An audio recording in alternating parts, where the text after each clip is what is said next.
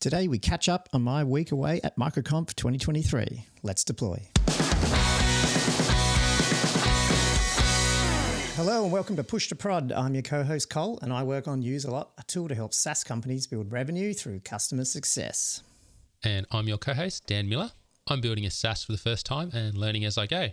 Each episode, we chat about all sorts of things to do with the world of starting, growing, and operating software businesses.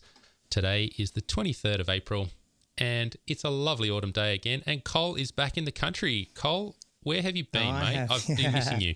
I know, and I'm sorry we're a bit late. We didn't get one out last week. Um, yes, I've been on my first trip overseas since the whole COVID destroy, uh, you know, shut down the world. Um, and I went over to Denver in the US to go to MicroConf, which we thought we might have a bit of a chat about today. Nice. I am very keen to hear about MicroConf. I have heard about it a lot. So, first, what is it? Because there might be some people on the line listening who don't know what MicroConf is. I know what it is, but tell me, what is it? Yeah, no worries. Yeah, look, it's um, it's a startup slash bootstrapper focus conference, I guess. Um, started by Rob Walling and a few other guys. Um, that you know used to run startups or do run startups for the rest of us. Um, I, it, as far as I know, it's been running for geez, 12 years or something now, and I've never been. I followed it, you know, I followed that whole sort of microconf, bootstrappy type, uh, you know, comp, uh, what do you call it, like, you know, community for years since um, I think there was another thing called Cafe. What was it? Founder Cafe, I think Founder was Cafe, another. yeah. Do you remember that one? Um, yeah, so I followed it for that long, but I've just never been able to go for a variety of reasons. Um, yeah, so the whole thing is based around founders. I know they've played around with different formats before where they've like targeted like startups and then they've targeted scale ups, like, you know, so you're basically trying to really get the best help for your startup as you can get. Um, I think COVID sort of, you know, pushed their numbers down a bit in the last couple of years. So they've they've gone back to one conference. This is the first real one in person since COVID. And so yeah, that was in Denver. I think 230 founders uh, Nice. that were there. And um, Very nice. yeah, obviously I took the, you know, it cost a little bit of money to get there and everything, but um, I think I brought it up a little bit before because I've started to focus more on Userlot and I've, you know, I've sold my last startup and I'm not working, you know, full time for anyone else. It was the first real like opportunity to go, you know what, it's time to go over there, meet some people, start getting some connections again. Um, and yeah, the opportunity was there. So I took it. Yeah, look, I've always wanted to go myself to uh, MicroConf. I thought it's such a cool thing. I- I'm in the, probably in the same boat as you because I haven't actually had, you know, things to be in the space to be there representing myself. So that's Yeah. one of the reasons why. So h- how was it? How was the switch from going from aspiring to, to actually arriving there and, you know, representing yourself, representing Userlot? That would have been so exciting. And it was really funny actually. I um I, I I'll call it a bit of stalkish behavior, but like because I knew I was going to go, and I think I bought the tickets. Um, I was early. I, you know, I bought them in January or something like that. I think they went on sale late last year. I deliberately started thinking about like I'm coming over. I don't know anyone. Like I literally knew no one. Only through I probably I probably knew about twenty people there through Twitter or had already connected with them. Um, Yeah. so I started that whole process a few months back of going through and find. Luckily for up me, they um, on the MicroConf Slack channel. So I don't know if people. Um, I think they may have shut this down for intake at the moment, but there's a MicroConf Slack community. Oh, I bet, okay, I've been yeah. in there for I don't know again years. I can't remember even when I joined it, um, but they create a private Slack channel group for the conference, and so as Just so they're adding people in, you can start. Yeah, so I was obviously doing a bit of networking there, but then I leveled it up. I took it a bit further and literally kept my own list, and then tried to connect with them through Twitter and LinkedIn because my whole thing was, it, this thing cost me. I don't know when I added it up, and it's a little bit weird because I went skiing beforehand, but it, it's costed cost at least seven thousand or something. Yeah. Um, and I thought, well, I don't want to go out. I want to, my takeaway, my one thing I want is I want to know that I've made some friends that I'm going to have for the rest of my life, you know, like Yeah. that type of thing. Like, and when I say friends, yeah, friends, but also obviously business, um, you know, connections and things like that. So, Yeah. um, you know, to jump ahead a little bit, obviously, I think I'm well on the way to doing that because that's the type of community that it is. So that was that was definitely um, one of the big drivers there. And the things I took away from that was it's a I don't know, it's a conference unlike any I've been to, to be honest, which we can probably get into. Yeah, That's probably one of the reasons why I think I'd like to go as well one day. You know, it's a small community when you think about it, relatively people who are out there building their own software businesses, right? And so getting an opportunity to actually just be around each other and and talk talk shop and share ideas. That's that's the good part about it, and, and also good friendships. You know, Yeah. it's it's nice hanging out with people who do the same sort of things as you. You know, oh, absolutely. Yeah. So like I have three main I think things I'd like to we can chat through and, and stuff Yeah. like that and, and maybe a little bit of preamble of you know my trip over there which might be fun but yeah I think overall you know the takeaways I think we can go through are you know how much of a welcoming community and the type of conference it is because I think it is Ah, yeah. different to the others and I'd love Yeah. to just sort of bring up some of the things that I took away from that hopefully people listening either if they've been they probably agree or if not you know obviously it's something that they can take away from um, Yeah, cool. the other thing the structured parts of the conference obviously sort of the the the sessions and talks. I think they're all actionable, and I think Rob Walling, who obviously sets a lot of it up, um, obviously with his team, he doesn't have to do it all now. Um, I think that's you can tell they're very picky with the type of people they get to do a talk. It can't just be up there thirty minutes full of fluff. It's got to have Yeah. things that you walk away with. Um, and then the other cool thing, which I'll selfishly take away, was how applicable it was to Userlot, which I didn't, I'll admit, I did not go over there at all with that idea of going over there to talk about Userlot and try to come home with sales. Like it was not that at all. Um, But I'd love to, you know, I think that's something that I took away realizing that cool, this is, you know, there's some things here that if we either position better or we decide to position for that uh, community, that there's some takeaways and, and there's some opportunities there, which would be even better because then allows me to be more connected to that community again. cool. So they're the things I thought I'd take away and we can talk through. Um, I'm very keen to hear some of those things. I'm, I'm I'm also really keen to hear just um, general what sort of fun you had there as well, mate. yeah, yeah, no, totally. So, I mean, obviously, the first thing was the first big trip over, um, over to well, anywhere since COVID, um, and because I left, so the last trip I ever did outside of. Uh, Australia before COVID started was to go to Denver, which is I don't Oh, know. wow. It's sort of so I've bookended COVID with Denver trips, uh, and I was actually in Vail when the whole COVID, the world shut down, and I had to get out of there. Um, so I had an extra day before I got there, and so I went. You know what? I'm going to go back to Vail. There was other opportunities to go skiing with some other people. Um, but I, I was like a day late. I couldn't catch up with them. They were going to some other ski fields, and I could have tried to just go there as well and see if I can meet some people, but I, I hadn't been to those ski fields like Breckenridge and stuff. So then I went, nah, I'll just get in a car, drive to Vail. Um, and yeah, that's exciting. I don't know like how many people have traveled by themselves. Like I like it, but then I get over it pretty quick. I'm a bit of a homebody. Um, but that idea of getting in the car, like I got a rental car. Um, and it snowed, so I ended up having to upgrade them. That's a whole different discussion. But I ended up upgrading to a better car, which was a really nice car, cost a bit more money. But again, being a stranger, I was like, do I just get the cheap little car and go driving up the snowfields, or should I get something Yeah, that's probably not. No, that, and my wife's like, no, spend the money and get something better. what was the snow like up there? It was well, it was minus eleven the whole time I was there. It was cold and it snowed on the. So when did I? Um, my brain's a bit rattled with days. I think I was Friday night. Yeah, so I drove up there on Friday night. It's about a two hour drive out of the uh, airport area. Um, it snowed a bit on the way, and then when I was there, it was snowing. So the next day, I woke up. Everything's covered in snow. It was powder on the mountain, and Nice. you just don't. I mean, Beautiful. I'm not a skier. Like I, I like skiing, but I'm not a you know I'm a, what do I say? I'm a competent blue run skier. Like I can ski any blue run, down a few black runs if I want to you know scare myself. But I'm so I'm not that good. But as a result, I don't in Australia. I don't get I don't go when all the powder's there. It's always the end of season, so it was really good Yeah. to, to you know get up there when it was your whole ski, your whole boot disappears, you know, behind Yep. under the under the powder. So that was cool. Um, but I was there literally by myself. So you got two, you know, a whole day, two nights, not even almost talking to anyone, which is kind of weird. But Yeah, um, is a bit. yeah, but it is also I don't know. Sometimes I like that. Um, but then yeah, headed back into town, and um, that was the Sunday. The conference started Sunday night and then Monday, Tuesday. So it's like two and a half day thing, um, which obviously we'll go through. Um, I think it's very much built for that networking thing. So the whole idea is get everyone in on the Sunday night, registration, talk to everyone. Uh, and I'll get into this in a minute, but like this, the Monday is much more ad hoc. So you again, you're talking to a lot of people. So by the time you're doing the like the heavy sessions on Tuesday, when you're going to lunch, breakfast, dinner, whatever, and even after the conference on the Tuesday night, you know, you're you're talking to people, which is really cool. Like you've met a lot of people, so it's a really good structure. They they did well with that. So in your networking session at the start there, how many of your folks that you know you met on Twitter and you're friends with on Twitter did you actually meet in real life? Is there any that you can name? Uh, well, I mean, I did talk to Rob straight away when I walked in, but he was obviously running up to his room to do something. I did get to talk, uh, have a quick hi. Um, probably, yeah, like um, ah, good 10, 12, maybe That's so 15 people that had either It's nice known. meeting So- Twitter friends in IRL.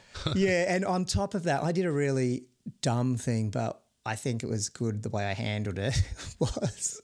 So, just a quick background. I so I rented this car. I drove it back into the city to park it. Like I did one of those, you know, pick up at airport, drop it somewhere else. So I drove the car to the hotel, dropped my bag off because it's quite big. It had ski gear and stuff in it, and then had to drive like a block. Sorry, not a block. It was a good ten minute walk away to drop the car off. So I did that.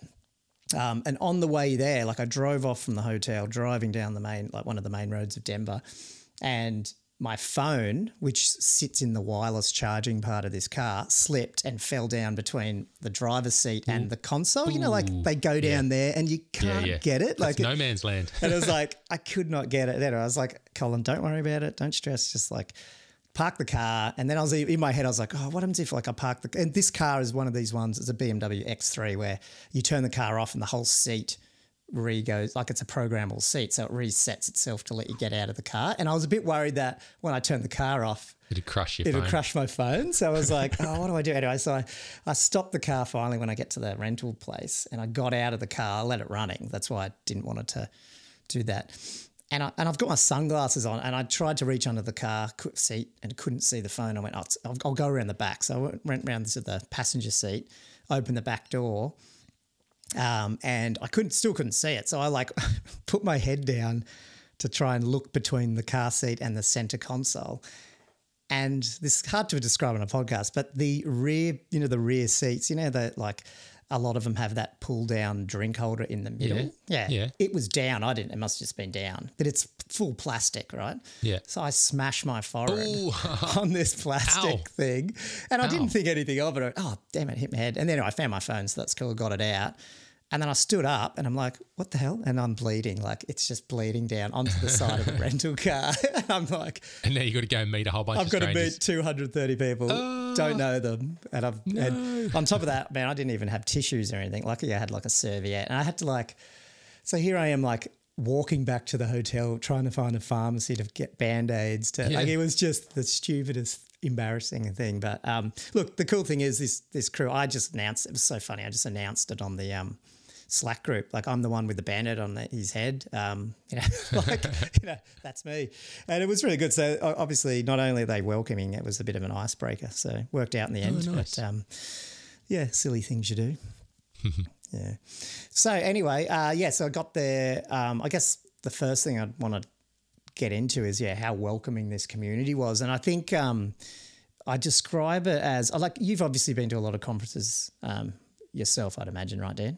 Yeah, yeah. Yeah. It's they're, they're awesome scenarios, but you're right. At the start, it's all about meeting and greeting and, and getting to know each other. But um, there's a little bit of professionalism to them at all times, isn't there? Right? Yeah, yeah, and and like I've I've gone to some before, especially when you get into the really big ones. Um, not to poke fingers, but even SaaStr is one of them like that. Now it's so big that there's a lot of people there that are there because they're like it's almost like I get to get out of work.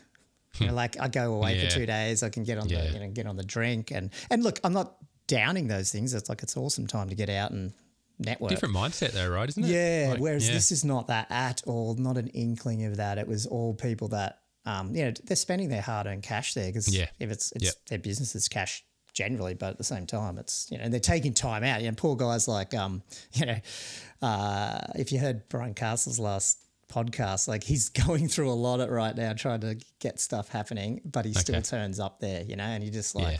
that just tells you the type of, um, quality of the conference and what people get out of it. So it was more so than I thought, and just how welcoming. Like you could literally walk up to any group and just be let in, which I thought was awesome. Knowing that, that is nice. yeah, and there is a lot of people there that have been there for a long time. So there's always a danger that it's like. Could it be a clicky group and then you have to hang out with the new people? And it wasn't like that at all. Yeah. Nice. That's good.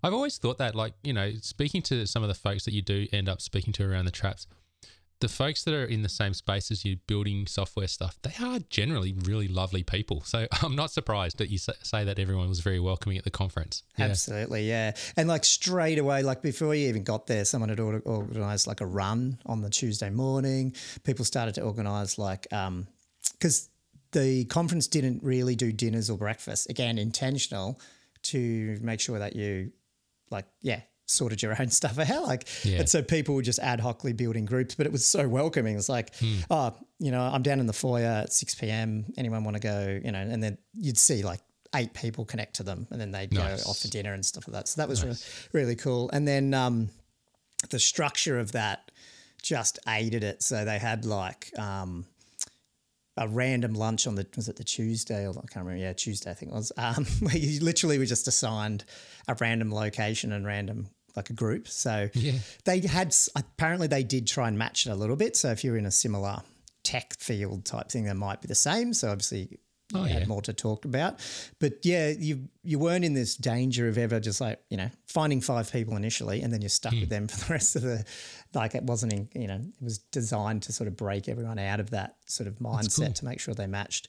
Um, and then they have like a afternoon Monday session where it was like, yeah, I think we talked about that the other day. So I did do the pub crawl. Um, the only negative thing was I don't think the beers that you provided on the pub crawl were actually craft, but I mean uh, that's fine. Uh, but it, it, did what it was supposed to do, I thought, which was you know two and a half hours of again networking and, and talking, you know, which is really cool. Yeah, um, you know what um, I reckon? I reckon the way the reason why it's probably quite welcoming that you found is because when you think about it, the folks that tend to attract themselves towards a microconf like conference are bootstrap founders, people that want to do things themselves, that people that want to escape the nine to five, seven day, you know, five day a week, working for the man type role. They're all in it because they actually just want to get out there and, and be independent. But what by the very nature of that means that you're actually going to be quite a friendly person because you want you're around other people who are in the same boat and you're on the mind same mindset. So you're all going, oh look, I found my people. Here we are.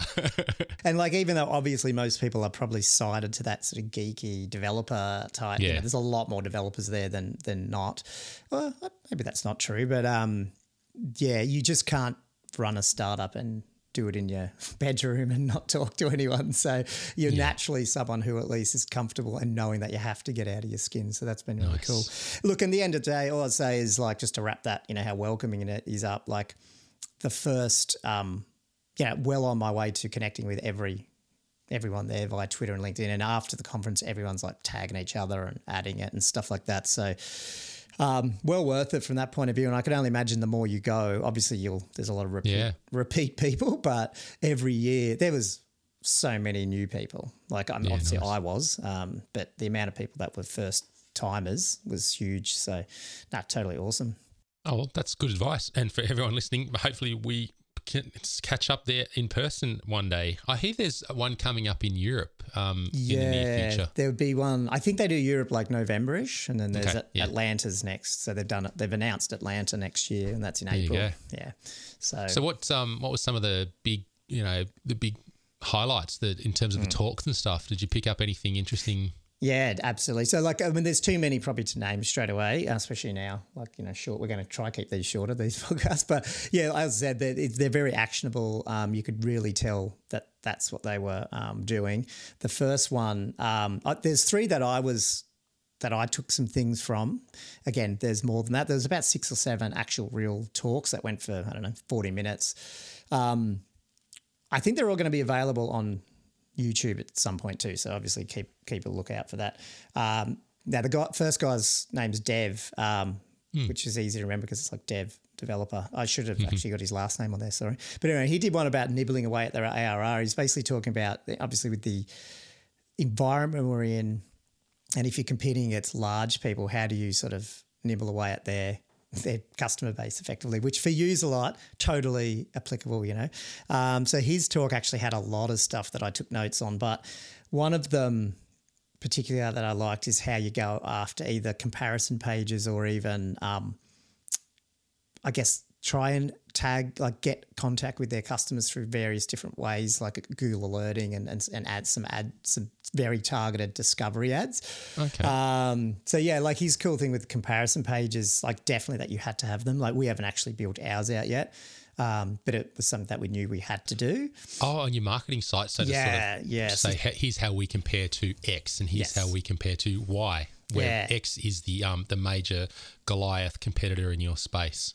Absolutely. And it's about like being authentic and, you know, just rec- and as a startup, I think you sometimes worry about that. And that's probably why we hadn't done it yet. There's a couple of probably reasons, but one of them is you're like, you know, I think the first things people think, well, I don't want to put SEO, I don't want to put my competitor names on my website because that drives people. I don't want customers to know who my competitors are. Again, which, which is bollocks. They probably know who your competitors mm-hmm. are. Um, but his thing was, you know, all the research shows that the best reviews on Amazon, for example, are four out of five reviews, not five out of five reviews. Because if you see something that's just five out of five, your mm. brain goes to, well, that's probably just rubbish. But if it's four out of five, or I think the average is like 4.2 out of five, they're the most bought products because there's, mm. yeah, they're, yeah, they're not for everyone. I guess that's what, and that's what the comparison page is supposed to be. It's supposed to show the client that you as a, a vendor know what who would buy you and who wouldn't buy you, and you're being honest when you put up those comparison pages. And- Interesting. yeah, and obviously be- you are mentioning the custom uh, competitors, so you're getting SEO through that. That'd be the good thing to be asking people if you can, by any chance, get a get a hold of speaking to your actual customers. That'd be one of the questions you'd ask them, right? Is say, have you used these major competitors before? Yes. Ah, so how do we compare to them? Tell me. And that'd be awesome that you could get their their their actual quotes on that. Yeah, yeah, exactly. And there's actually a whole other talk on sort of that, um, you know, talking to your clients to get some of that feedback through. Yeah, nice. Um, and yeah, obviously it's very related to this. The the more the other actionable thing, I guess, a couple of the things were going to the G2s, the Capterras, Yeah, those yep. comparison sites, and actually trawling it for the negative reviews. And actually, this is Oh. where I see AI hopefully being easier to do, but I'm sort of fiddling with that. And why would you do that? It's I guess to help. So you if you go through and summarize all the things that your competitors are struggling with, Yep. obviously with your product, you probably should be targeting that. Otherwise, why Yeah, are you, why are you not? Why, like if you're going up against your big competitor on the same things that they're good at, Yeah, have fun with that. Um, especially when they're big. we're we're the we're the little folks, right? We're the agile ones. We're the ones who can pivot. So you're right. That makes perfect sense. If Yeah. there's people out there complaining about stuff, then hit them where it hurts. yeah, basically, and like put that into positioning, put that right up. And this is, you know, probably touch a little bit less on my last point around Userlot, but um, yeah, using that as a really good guide. Um, you got the evidence there, and then you can market Good it. So, advice. yeah. Um, he had some other things with awesome. SEO. Yeah, no, he had some other. I haven't got right into this, but the ability to use Google alerting and discovery ads to actually um, f- put messages in front of people, not only in YouTube and stuff, but even for people who are running like. It it probably doesn't happen as much, but when I first heard, heard this, I thought, oh yeah, it might be interesting for people who are using, for example, Gmail and not like a work, a Google Workspace thing. Which actually, funnily, some of my clients I've have seen them do that. They use a free Google Gmails. Well, because you've got those discovery ads inside Gmail, you can actually um, target the your competitors' renewal and price increase emails because Hmm. they're going to go into the those people's inboxes. And so you can actually target That's it. nice. And I didn't even realize. I was like, oh, That yeah. is that is like super targeted. That is very smart, actually. You know, Yeah. that is the moment where the purpose, person reading the email is thinking about buying and Yes. renewing, and that's when you want to be in their face. Yeah, Yeah, so that's quite interesting. I have to do a little bit more research of that because I was like, I think if you're paying for Google Workspace, that's not the case. But I have to, um, you know, again, to, if it's applicable, go for it. Yeah, that's, yeah. that's the thing. Um, Patrick Campbell's talk on pricing, obviously. Um, cool. So for those that are listening, who's Patrick Campbell? yeah, so Patrick Campbell sold Profitwell. I don't know if, if for those who um, know that product, um, which is you know pricing um, pr- uh, product, uh, payments and stuff like that. He sold that to Paddle. Um, so and he's still very much involved in Paddle, which is one of the larger payment sort of Yeah, yeah. SaaS products.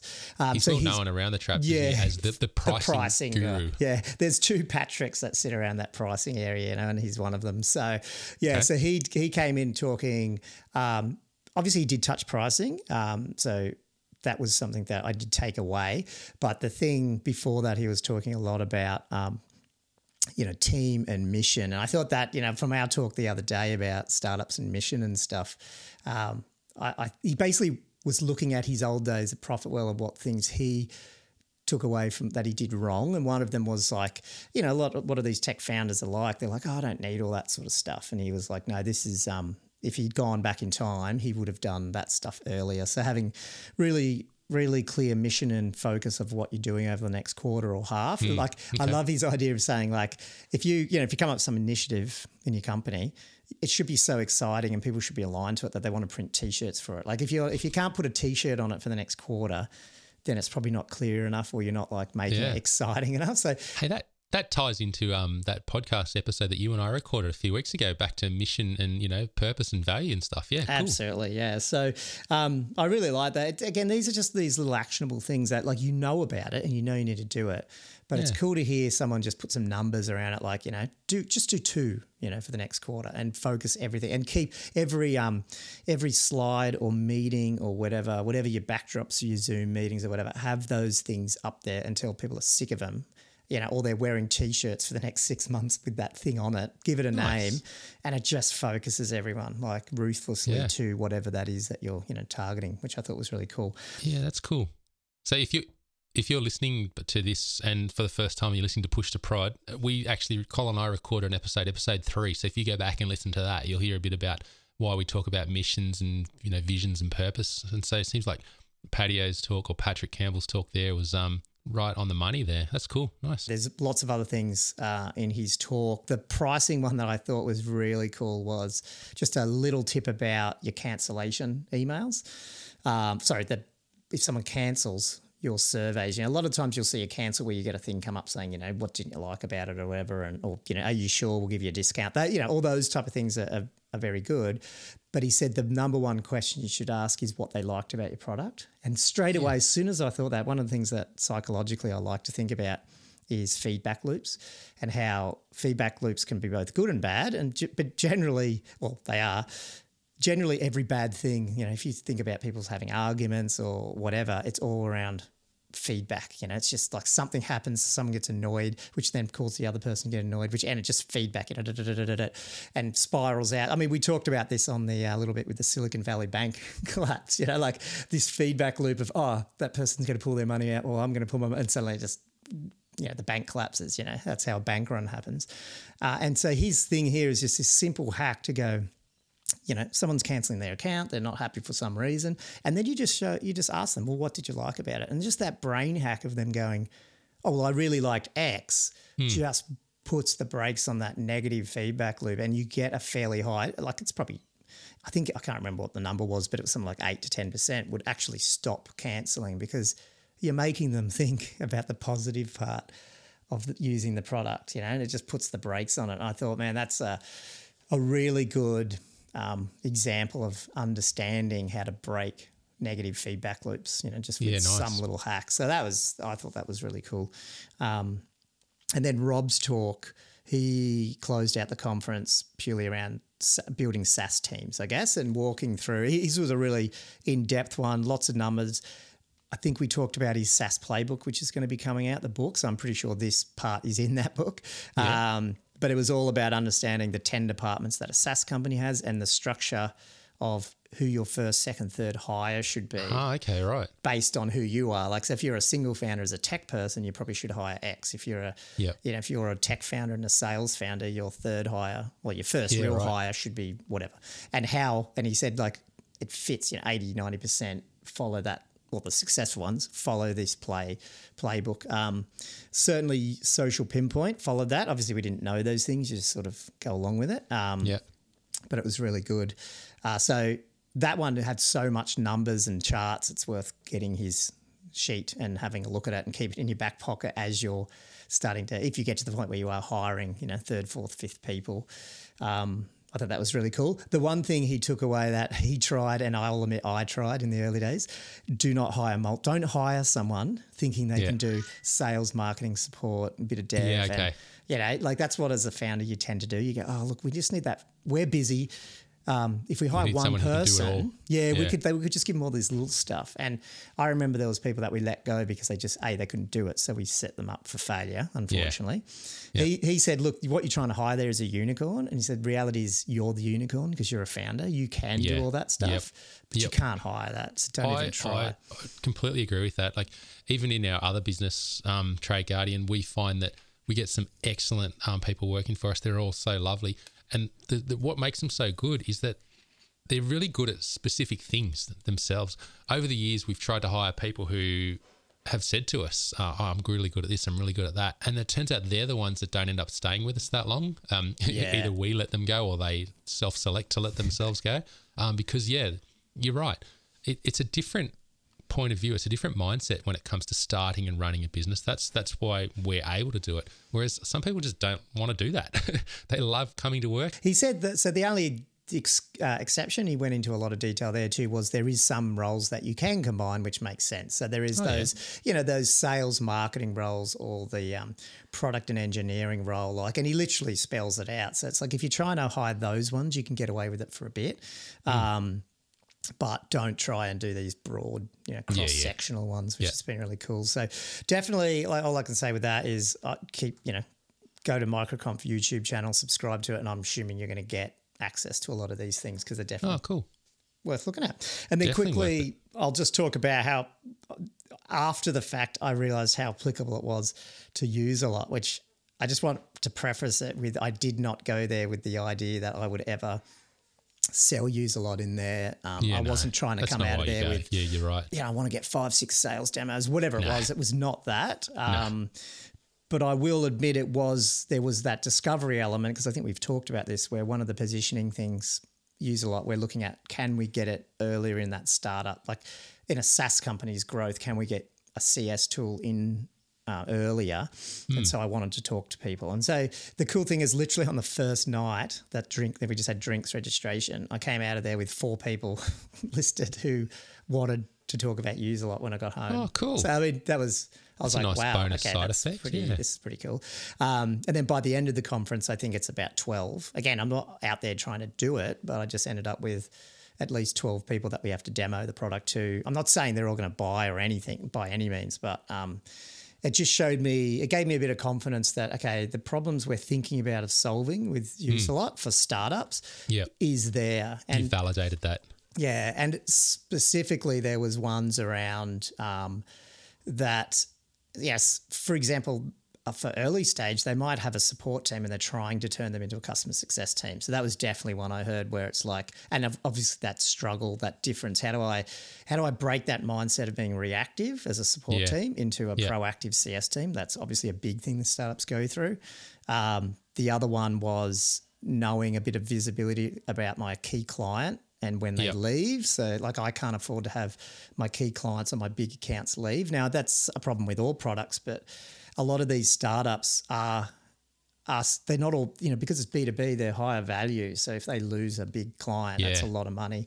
Well, what I've taken to learn when you've explained Userlot to me over the last few weeks and months is that um, the value is if you, as a starting up a SaaS, if you can get in there and you can understand and now start getting some metrics and some visibility as to what um, what's going on in your in your business in your SaaS business and where your big um, clients and what their what their activity is like. That's the value that you actually want to get involved in. So I can sort of see now you know, when you say that you've you've validated that at, at your visit to Microconf there, it makes perfect sense. Yeah, yeah. Sorry. No, you're right. Yeah, and so like it's the our tool probably would definitely, but historically because of our competitors and like if you talk to someone who know, there was a few people there who knew our competitors, but they also self-selected themselves in the sense that we can't buy them because they're too hmm. expensive, you know. Hmm. So that is one of these issues. We're always going to have this price thing. Hmm. Um, we hope we can do something where we can offer it cheaper, which is what we're trying to do. But you wouldn't want to do that if you didn't think that the market would even want it. And so I found just talking through some of those key values, and I guess the third key value was people who had a CS staff, maybe they had one or two, Oh yeah. and they're starting to be asked by those team, we need a third, we need a fourth, and they're like, hang on, like, like that straight question I got was. How many CS people should you have for how many accounts? Like you, people ask about that all the time. Like they want that Yep. metric, and it, it's so dependent because it depends on how much high value, uh, sorry, high touch your clients are. But what then, if you dig a little bit under that, it's not so much knowing how many clients your CS staff can service, it's what are they doing with that time? Like, how do I know what my CS staff are doing? Is there a lot of time wasting? Is there not? So it's that team management of even in a small team, how do I keep them focused on the most efficient tasks? And use Userlot does out of the box. So it's like um, those things I could see a CS person, uh, sorry, a, an early stage bootstrap startup, you know, um, using. And I think Userlot mm. does it. And I was like, okay, well, we one of the potentials here, one of the outcomes of going to MicroConf is a much more targeted position. Uh, even if we do it for six months and see if it works or not, but yeah. at founders. So like, if you're a founder that can set up Zapier, you can set up Userlot. So now I'm I can give it to you at whatever you know, hundred dollars a month, two hundred dollars a month, some low cheap mu- amount because. Mm. If you can configure Zapier, which a lot of competent founders can, yep. then you can you don't need a six month, six week onboarding, sixty thousand dollar onboarding fee, you know, yeah. for us to plug it in. So absolutely, yeah. So it's exciting. Again, I just want to you know want people to know we didn't go over there to try and get that, but to think we're going to talk to ten to twelve, you know, pretty successful early stage startups about what we do just show the value of the microconf community. And not only that, these people are passionate about helping us succeed as well, even if yeah. they don't end up buying it. So, yeah. uh, awesome, man, awesome. So anyway, that's, cool. the, that's what's rattling around in my head. As I said, like I only just got back yesterday, so I'm still a bit, uh, but um, I, awesome. I will do what no. I can to get there next year in Atlanta. Yeah, for thanks sure. for sort of giving the um, you know, the insight, the the first person insight into what it's like to go to the microconf there. Like I said, I've always wanted to go, and I'm sure there's people listening to the show here push to prod that are um, probably interested in going themselves. So that's it's nice to sort of see that first hand experience of it, Cole. Thank you. That's yeah, great. No worries. And I'll just give one shout out um, to probably the most nicest person at the conference, and they're all nice, but that's Arvid. We all know Arvid from you know, really his oh, nice. So I met him. Um, obviously, everyone knows. Well, I think most people know who he is in terms of um, the you know a primary podcaster.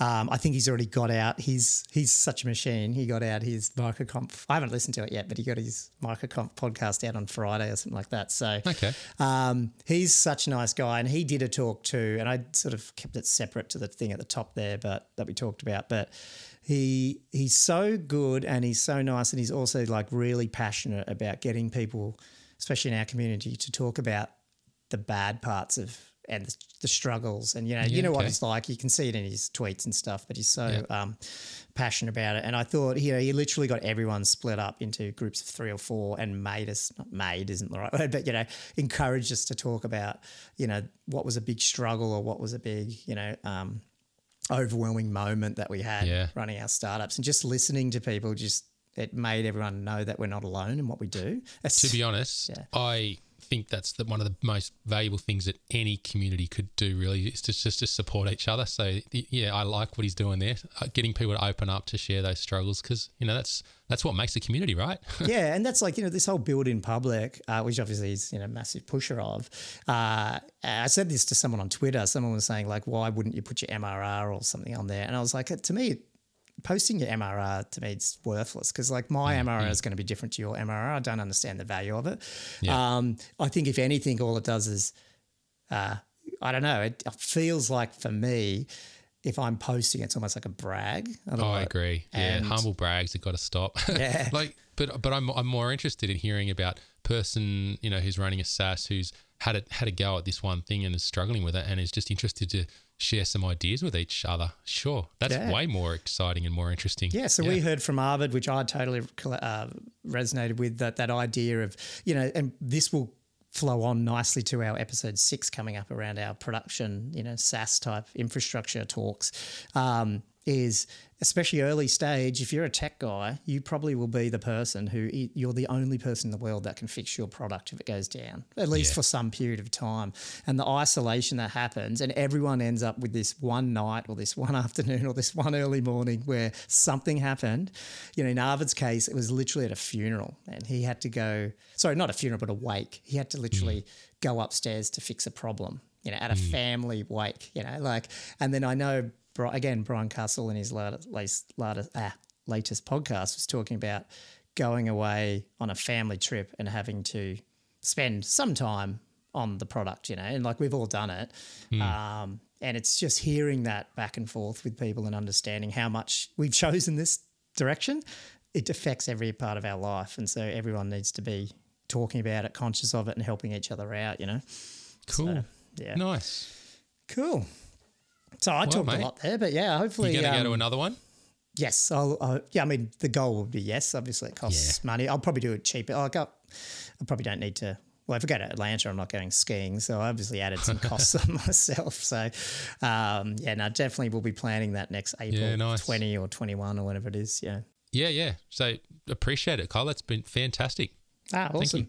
No, so that's a good wrap up. Um, we're going to close this one out though. So, like, but if you did go, or you want any other questions, or you want to network with us, obviously, um, hit us up on our usual channels. So, you know, you can hit us up on our Push to Prod Pod Twitter account or push to prod pod at gmail.com. Um, we're after suggestions. I think um, we're going to start a our what do we call it? Was it production mini series? What was our That's it, man. We're getting into a mini series up soon. So if you're listening to this, keep your ears to the buds because we're coming your way with something a little bit different. But you know, we're gonna we're, we're trying out things here. We're experimenting, so why not? Yeah, ex- excellent. And you can follow us. Uh, you can follow me on Twitter at Gomo. You'll probably see some more tweets around MicroConf and Dan's at Mr. Dan Miller. Um, we do want to say we love, you know, thanks for our early followers. We've still got, you know, a good number of them. Um, but what does help is if going into Apple Podcasts or Spotify and giving us that five star review. Um, always really, really appreciative for the people who do that. yeah.